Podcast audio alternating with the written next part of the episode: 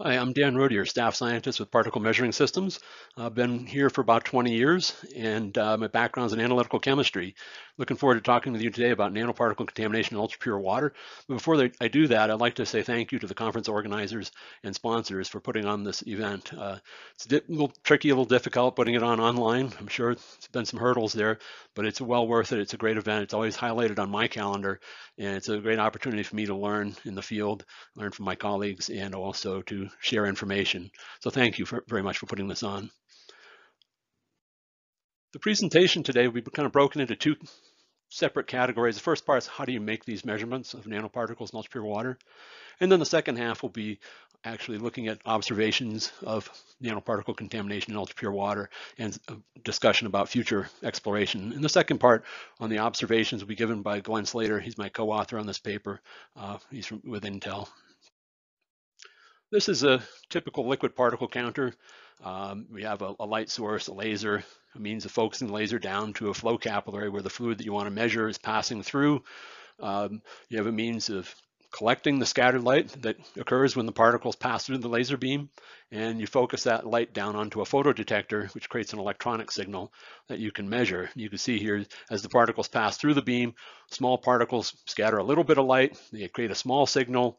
Large particles scatter a lot of light, they create a bigger signal, and we can look at that over here on the left, where the signal in millivolts equivalent on the vertical scale. And every time a particle passes through, it creates that spike in signal, and we can bin those by particle size. We know how many particles of each size pass through the laser beam. These are typical of any liquid particle counter, be similar. We look at light scattering, you know, what's creating this signal. Um, in our case, we're looking at particles that are much smaller than the wavelength of light, so we're looking at Rayleigh scattering. Uh, this means that the scattering intensity is proportional to the diameter of the particle to the sixth power. And you can see that in the uh, scattering cross-section curve on the left here, it's diameter in microns, and it's a log, log log scale. So it drops off very quickly. And the, the one on the right is a millivolts uh, electronic signal detected the detector. And you can see once you get less than the wavelength of light, you know, once you get less than about 500 nanometers, that drops off the diameter of the sixth power. It's very steep. So quick math, you know, if it's diameter of the sixth power, a 20 nanometer particle will scatter a million times less light than a 200 nanometer particle count, particle will. Um, so even if you're going from just 30 nanometers down to 20 nanometers, you still need an improvement of over 10x in your signal to noise to be able to see that kind of particle. So as the particles get smaller, the signal drops off very quickly. So this this drives us to some you know, comprehensive engineering improvements, you know, find, finding solutions to both increase signal and reduce noise. Um, I'm going to show you a little video here uh, looking at 20 nanometer uh, polystyrene latex spheres we use for calibrating our particle counters. Um, as they pass through the particle counter, you can see that the noise here is kind of the, the, the, fuzziness of the line to the left and right of the particle signal.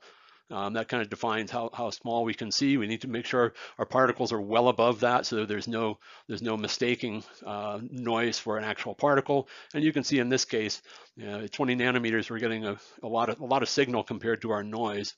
And even though these are calibrated with 20 nanometer PSLs, uh, this technology can see uh, metallic particles that are smaller than 10 nanometers, just due to the difference in refractive index. And it's really the signal to noise is the key, key performance metric that makes this happen.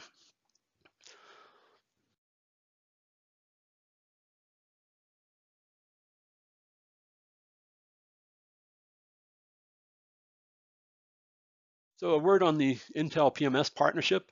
Um, on the PMS side, you know, we've been in this partnership for for years, um, and really drove the, the, the development of this technology in many ways. Um, we have this this core uh, metrology capability. We've been making particle counters for almost 50 years, and uh, we collaborated with Intel and along the way, we found, you know, to really meet their needs for fab implementation, we need to work to improve our signal and noise and improve uh, very good, you know, achieve very good matching unit to unit on very low concentrations. Ultra pure water is one of the cleanest fluids on the planet. And uh, it, it's it's not a, not an easy task to be able to match uh, on very very low concentrations, very very clean fluids. Uh, but that's what that's what you need if you want to compare measurements in one place versus another, uh, or one well, even different parts of a filtration system uh, with different particle counters. You need to be able to have that kind of uh, matching. The result of all this work, and we put a lot of work into on both sides, uh, is a better quality particle counter. Um, so it, it, it's a it's a win-win really for for us. I mean, it's a win on our side. Uh, we come out with a better quality product by being pushed to improve and, and continue our our uh, product development. And so with that, I'll, I'll hand it over to my my co-author, uh, Glen.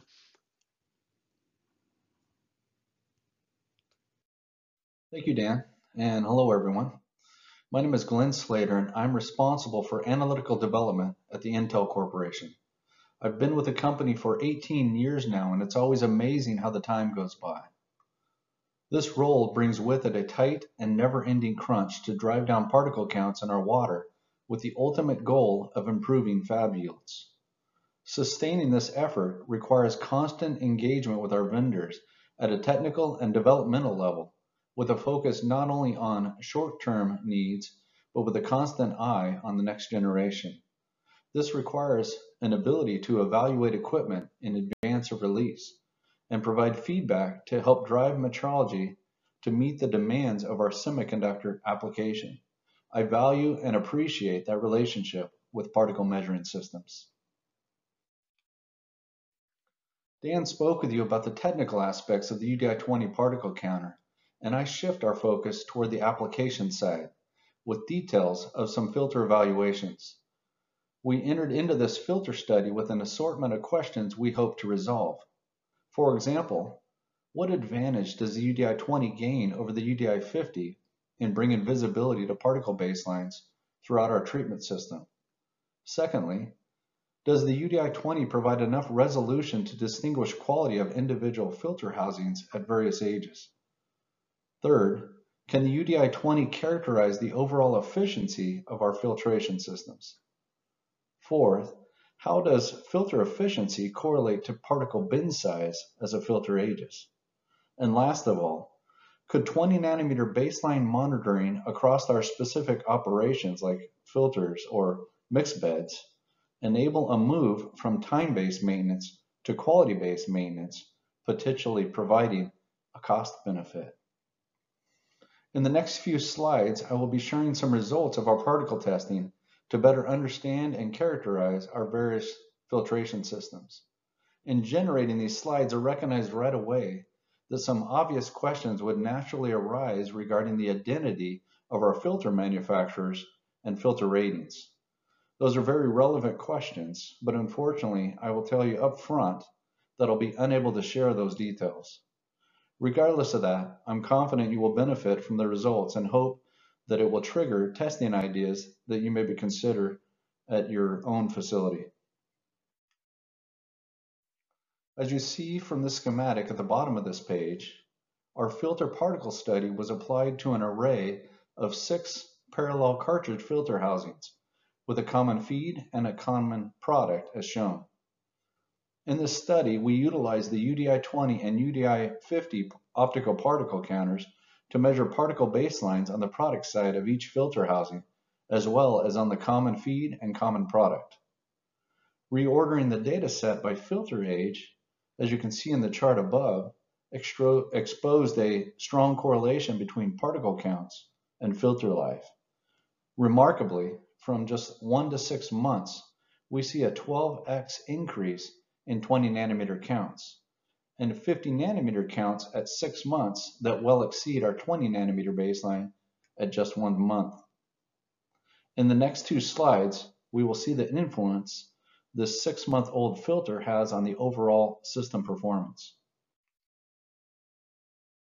Comparing the common feed and common product uh, baselines by particle size enables us to characterize the overall filter efficiency in relation to the rating of the filter. Overall, these UDI-20 results show strong filter efficiency, but noteworthy in the results is the measurable decrease in efficiency that occurs under 50 nanometers. This trend plots the filter efficiencies of each of the six filter housings in our study as a function of particle size to highlight the effect of filter age. The line on top is our one-month-old filter showing the strongest efficiencies across the full range of particle sizes. From there, as we head down the trend, we see that our filter efficiencies steadily drop as the filters age from one to six months. As you can see, at just six months, efficiencies at 20 to 50 nanometers plummet to just 76% from the 94% value at one month. This final chart illustrates a similar filter analysis as was just presented, but this time applied across a, a few trains of ultrafilters. In this study, we blindly measured particle baselines of 20 nanometers and above at the product of three select UF skids representing filter ages from two to six years. Reordering the baseline results by filter age illustrated a strong correlation to filter life, just as was demonstrated with the cartridge filter study. So where do we go from here? This study opens the door to countless opportunities to better understand and optimize our UPW treatment operations. For example, these results open the door of, of possibility uh, to transition some of our maintenance activities from time-based to quality-based, which could better optimize our filter life and capture measurable cost benefits. Secondly, I'd like to repeat these studies to strengthen this age correlation. I would like to expand out beyond six months, characterizing filter quality throughout its entire lifespan.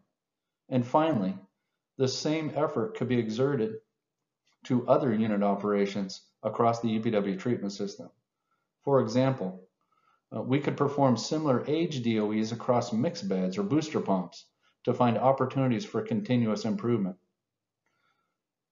We could systematically segment all major UPW unit operations to pinpoint primary particle sources. And we could repeat this segmentation from fab to fab and site to site to highlight differences and drive performance. And with that, I'll turn it back to you, Dan. Thank you, Glen. Thank you for sharing that data.